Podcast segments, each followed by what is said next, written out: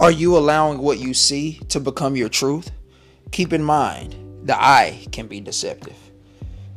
We live in a time and in a generation where um, everyone is, is seeking their own truth um, instead of the supreme truth.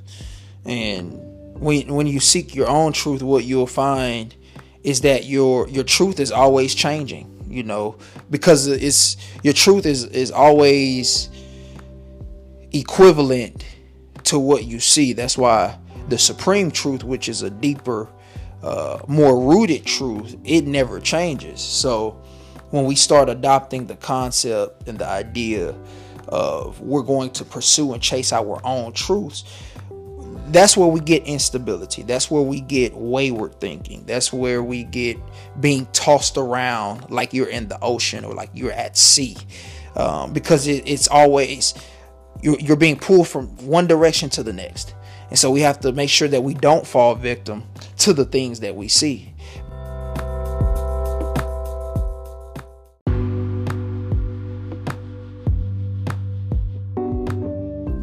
And when we take hold to the supreme truth, although it never changes, it changes us. And it changes us for the better.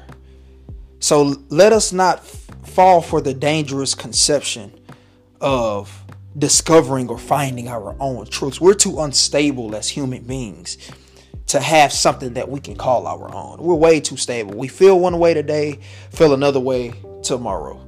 So we can, we can't allow our own self truths to be the truth that we hold on to.